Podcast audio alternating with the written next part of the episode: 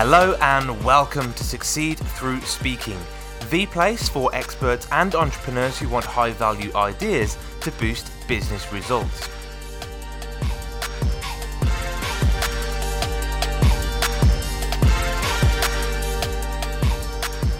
Hello, I'm Tom Bailey, and in today's episode, I'll be getting to know Olivia James, who is a Harley Street performance coach and therapist. She treats public speaking anxiety and confidence issues, which are both great topics for our podcast audience in particular. So, Olivia, hello, and a very warm welcome to today's episode. Hello, Tom. Thanks for having me. I'm looking forward to this. Me too. I can't wait to find out more about you and what you do. But just out of interest, whereabouts are you based right now? Uh, I'm based in uh, London mm-hmm. and my practice is in Harley Street in central London. Awesome. Thank you so much. And I just want to just share one last thing about you before we do get started. So, Olivia's clients typically include entrepreneurs, senior leaders, philanthropists, and public figures. And after treatment, her clients have delivered successful keynotes, pitches, TEDx talks, and also TV appearances. So all of this sounds incredible. I can't wait to find out more. But my first question is how did you get into this field and has it got anything to do with your personal experience of public speaking? Uh yes. Uh so I basically I've been a therapist since like the mid 90s and I mm-hmm. started working with people uh, mainly on a, on a physical level and then soon realized that psychology and physiology are very much related. Um I started to get referrals for uh, public speaking uh, confidence and anxiety, and I realized I was really good at it.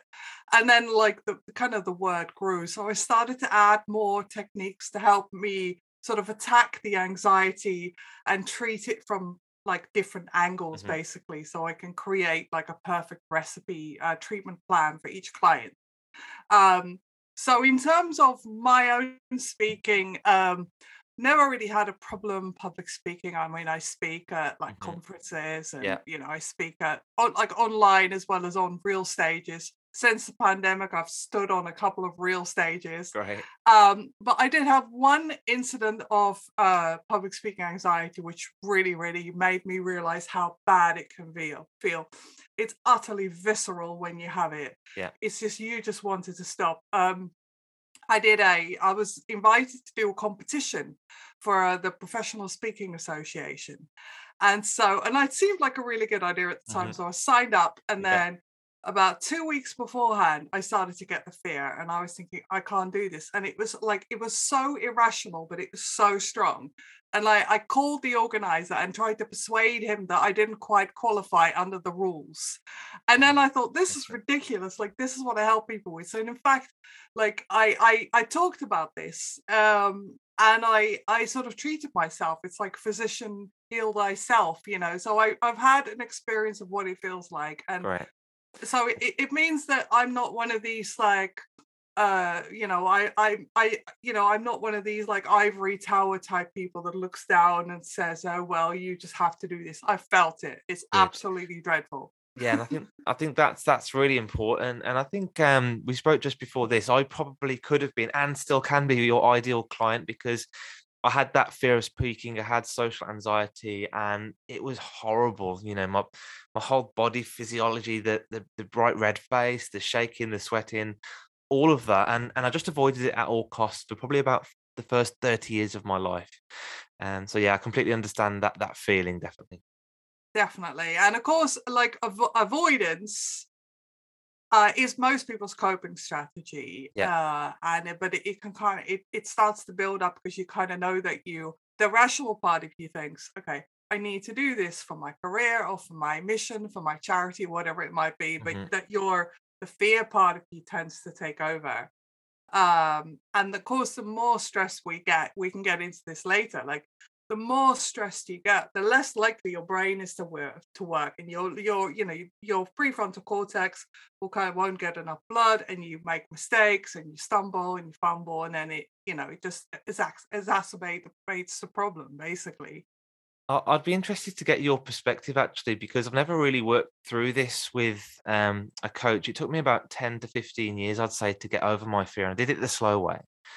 But looking back, I think my big fear of public speaking was back in my school days, um, and it was avoidance of embarrassment. I didn't want to embarrass myself in front of other people, yes. and I had some experiences at school where I did embarrass myself, and the whole class laughed at me, and uh, you know, I, I, wanted to curl up and die, you know, under a rock, I guess.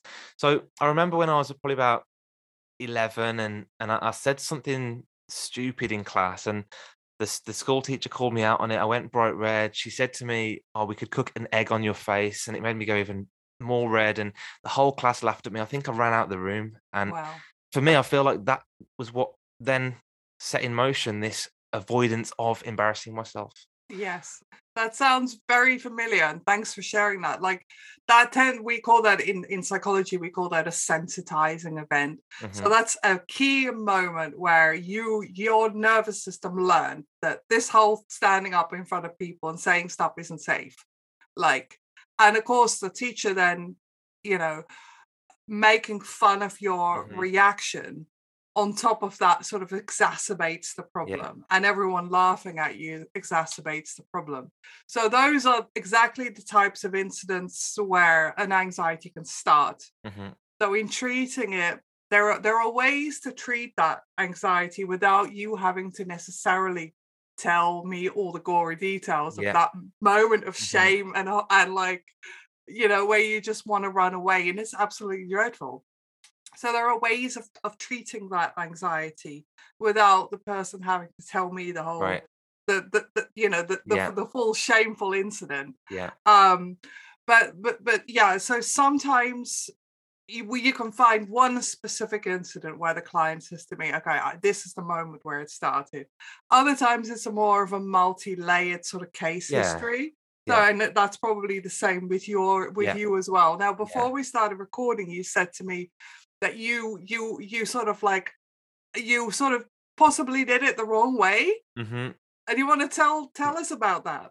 Yeah That's, thank you sounds interesting. Yeah thank you so much. So i guess um may have been the case for a lot of your clients as well but the, i guess the breaking point for me when i said to myself i can no longer avoid this was i was asked to speak at my nan's funeral um and for me i said i said no um because i was too scared of make a mistake, embarrass himself in front of all these people. It's obviously an emotional event anyway. Um, and for me, that was the point at which I said, enough is enough. I can no longer have this holding me back, both at work, but also from a personal level as well. So I went off on a journey to try and figure out how to overcome this. And yeah, my first mistake was I bought every single book on public speaking, presenting confidence. I read them all, but two years later, I still hadn't actually done any speaking.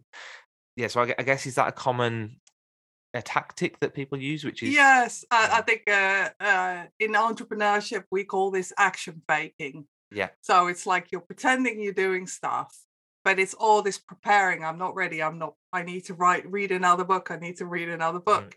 Mm. Uh, and of course, like in the professional speaking association, we call this flying time. Everybody yeah. need you need to be able to implement it. And of course, then what tends to happen is with people, say you do like a podcast or you do, you know, you speak at an event, then no matter how much well you prepared, it never there's always something you wish you could have done differently. And even for professional actors and speakers, there are some performances that that for whatever reason it, they don't go as well mm. and then it's like how you handle that emotionally and psychologically do you start to beat yourself up do you like I, I talk to my clients a lot about sort of reparenting themselves. It's a bit yeah. like teaching a child how to ride a bicycle. They're going to fall off and there's a part of them that's going to go i don't want to do this anymore. I can't do it. I won't do it. I don't like it. I don't like it. And like as the parent you have to say come on let's try again come on yeah. get back on. And as mm-hmm. a speaker you have to learn to do this as well you know and i think that's a, a big part. So you're you're just reading the books and not implementing. It showed that that um, like on some level you weren't quite ready. Yeah and um and it it sounds a, it's it's very familiar it's a very familiar thing so yeah then you have to sort of like but well, there there's a lot of bs talked about kind of mindset and like mm. pushing yourself and whoa, all this kind of stuff yeah.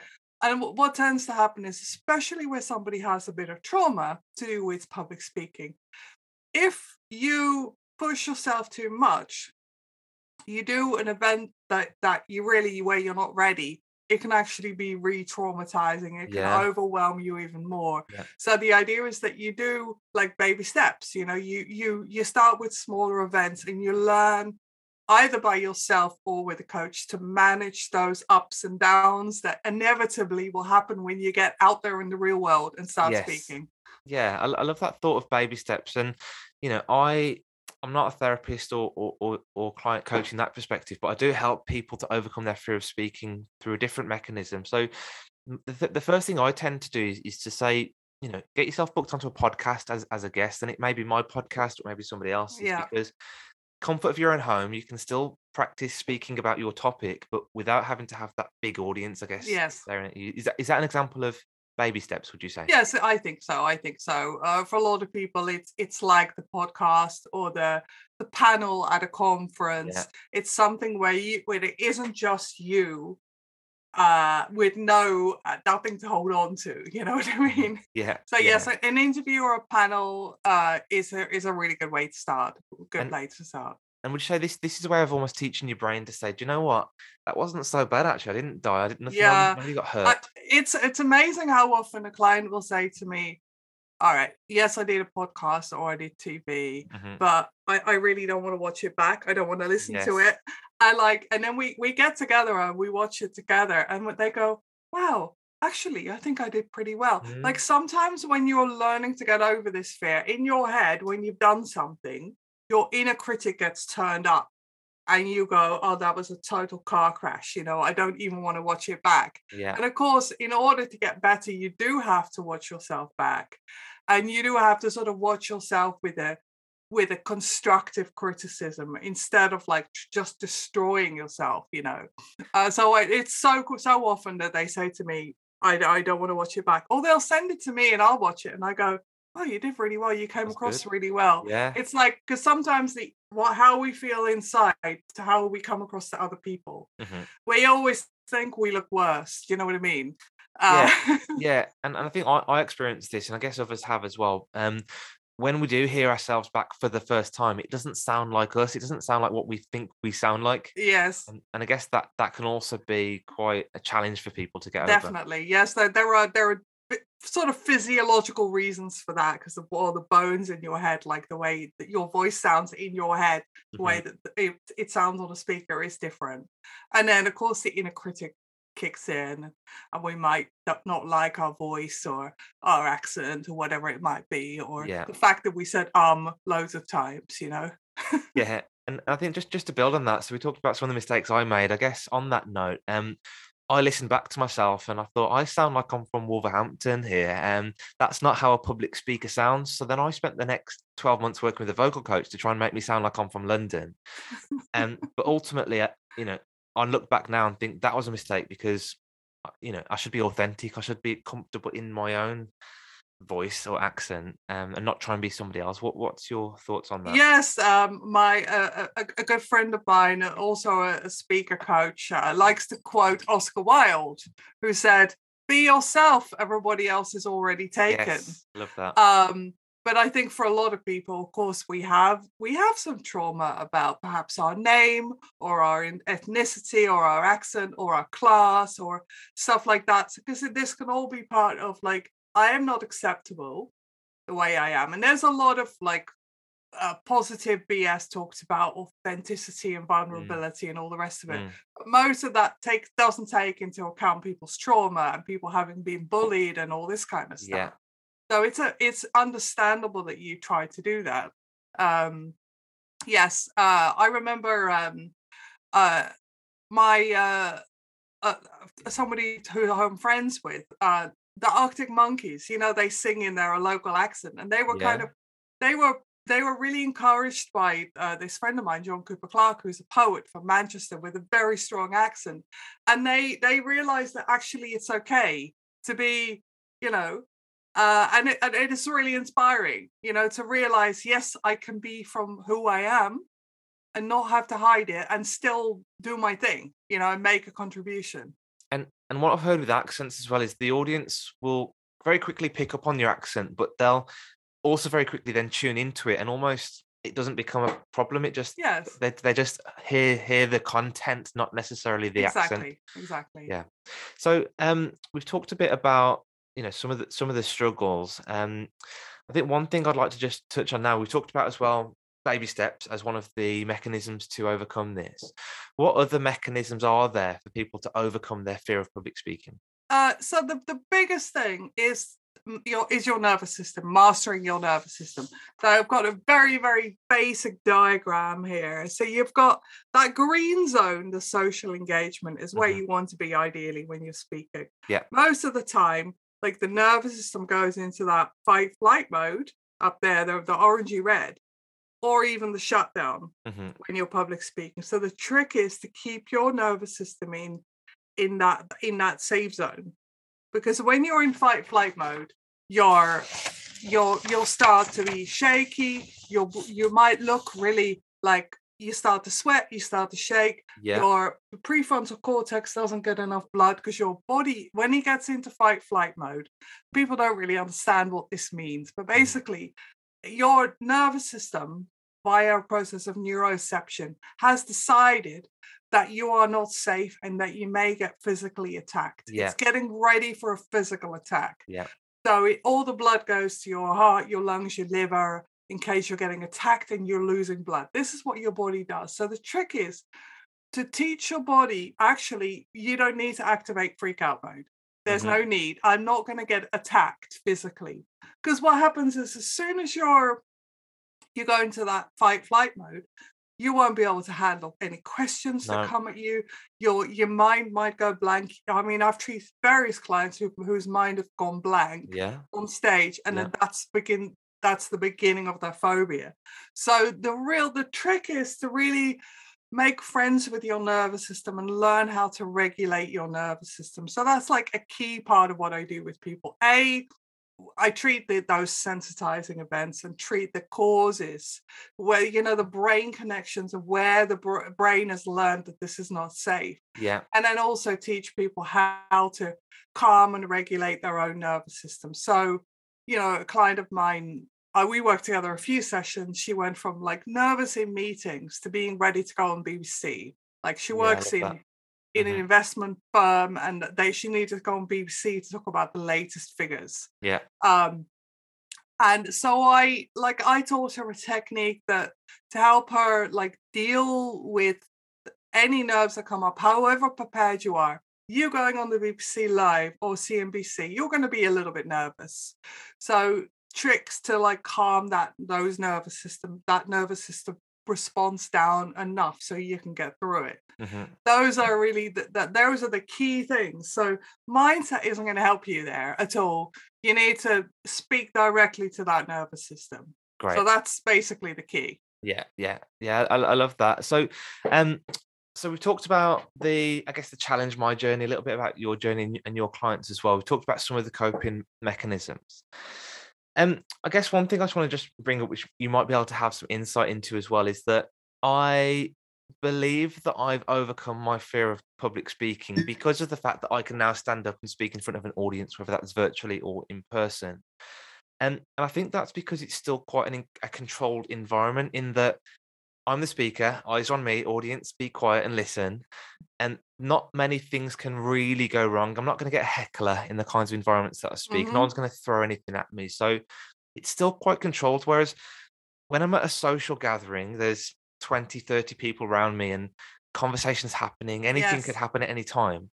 I still haven't got comfortable there yet. And yes Is that because of that lack of control, do you think? Uh yes i think uh that yes it's a really good question and, and especially hopefully as we're coming out of covid like Mm, everyone is out of practice yeah. Uh, I've done various press articles about this as well. So I talk, it- I talk of it, I call it peopling, right? Mhm. So we're all learning how to get back into peopling. So a lot of my clients will come to me and say, you know, for my work, I have to sort of like uh, go to social events with like high net worth clients. I have to, you know, um, and and it's like and it's about reacting. And I'd always describe it like um, two puppies when they're learning how to play together. So they're like their nervous system sort of flips between snap, snap, bite, bite. Ow, ow, that hurt. Have I bitten too hard? Oh, Yeah. I'm a little bit scared. Oh, I'm having fun. And it's that, that those nervous system states of like reacting to other people in the moment is something that that you need to sort of practice in a way that's safe.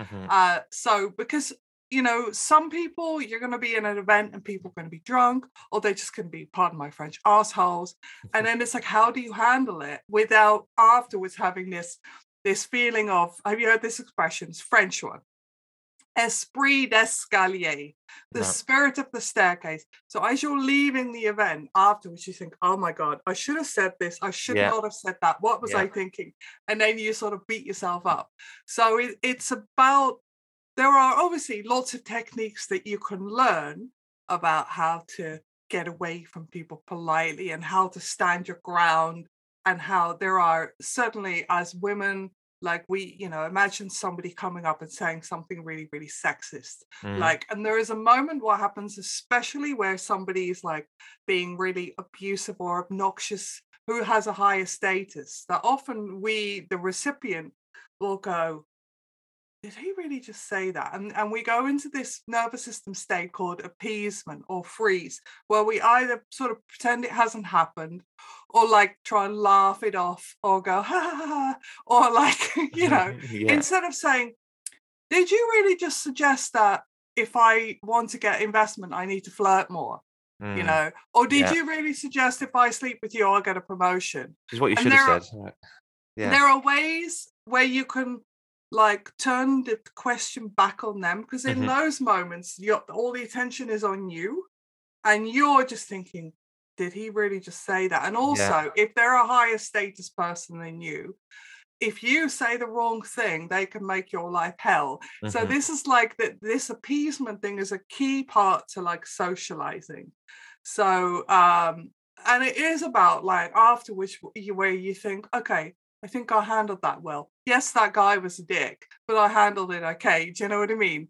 I called it out without the whole thing escalating or whatever it might be. Or, you know, because ever bear in mind everyone's out of practice. Some people are going to be drunk, some people are going to be not very nice. And mm-hmm. it's like how do you how do you conduct yourself in that way? So practice is definitely key and also give yourself a little bit of a break. Everyone's out of practice. Yeah, that, that's really useful. and I'll get back to this point on practice. So I want to ask another question on that. But I think Yeah. for me, let's think about um in these social settings. We've, mo- we've moved on from public speaking now. We're talking about social Yeah. settings and introversion. So, you know, at an event, 20, 30 people, I want to say X and I want to get in, I want to ask this question. I want to be funny. I want to tell my story. Yeah. Yeah. Um, but I'm three hours in and I haven't opened my mouth yet. You know, what what's happening there and, and, and, and what can people do about that?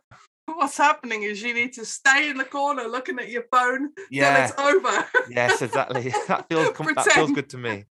pretend it's like not happening. Mhm. I think for um there's a brilliant uh networking uh, expert called Will Kintish who has a lot of uh, uh sort of tips on this. I think for some people we have too many high expectations of ourselves. We got some people have got this idea that I need to shake hands with everyone in the room, give everyone my business card, have everyone think I'm amazing instead of giving yourself a target and saying, okay, I'm going to have three conversations with interesting people and Yeah. that's it. Yeah. Instead of like overwhelming yourself, do three, aim for three, and then you can leave if you want. I love that. You Yeah. know, I think that's uh, especially as you're building your confidence and like obviously try and be interested in people. But if they if they honestly will talk about themselves and never ask you about you, just make a move, you know. Yeah, I think what, what I've heard there is baby steps again. You know, Yes. go go go and speak to one person, then next time go and speak to two people, yeah, time yeah. three people, and and I guess you're just teaching that nervous system, that that brain, that fight or flight response that you're not actually going to get hurt here, and Yes. it's okay. Yeah, Exactly. And like, and again, like that sort of inner critic, sort of try and handle that inner critic, that Mhm. spirit of the staircase thing Yeah. that you, you don't go, oh, there you go again. You're such a loser. You're totally messed up. You're never going to get good at this. Your business is going to tank. You're such a loser, you Mhm. know, like, because that's what the inner critic can start to do, Absolutely. especially when we are, you know, not super social, socially confident. Yeah. So, yes. Awesome. Thank you so much. Um, I have really, really enjoyed this conversation. Are, are there any final points or tips or anything else you'd like to say before we get into that last question? Uh, I've got a good tip for people. If you're um, about to uh, to speak at an event and you're still a little bit nervous, try this. It genuinely work genuinely works. If you stand there, and two tips. One is you move your neck and scan the environment. Mm-hmm. You're literally sending calming signals to that really old reptilian part of the brain that there aren't any predators. Yes. Number two, if you smile and make eye contact with a few people, ideally, if you can introduce yourself to a few people in the audience, mm-hmm. that will settle your nervous system. And again, it will get your nervous system into that social engagement where you you focus on other people rather than your own anxiety. It genuinely helps and your audience will love you for it because you've actually made the effort to say it to get to know them a little bit too. Yeah. So, yeah I, I, love that. Yeah, great, great advice, great tips. And there's been loads of great advice throughout this whole conversation. And so, Olivia, I just want to ask one last question, and that is if anybody would like to reach out to you, get in touch, or if they want maybe some help with you as, as a coach or therapist, um, how do people connect with you online? Uh, so yeah, follow me on LinkedIn or connect with me on LinkedIn. It's my biggest platform. I've got mm-hmm. about 11,500 connections on there Amazing. so far. Uh, you can also email me at olivia at harleystreetcoach.com. Uh, my website is harleystreetcoach.com. And w- what the way I tend to work with people is we'll have an initial 15 minute conversation just to make sure that I think you're, you know, I'll, I'll, be able to help you and you're mm-hmm. the right kind of fit. Uh, and then we'll have an initial assessment session. Uh, and that can be done either face to face in Harley Street or online. And then we can kind of make an action plan and, and try and work out how much support you're likely to need for your particular mission. Because, right. I mean, uh, you know, whether it's a charity or your business or your corporate, like I, I help people with all those things. Brilliant. Thank you so much, Olivia. And again, just thank you so much for coming along, having this conversation, and sharing such great value with our audience. Thanks. It's been a blast. Thank you.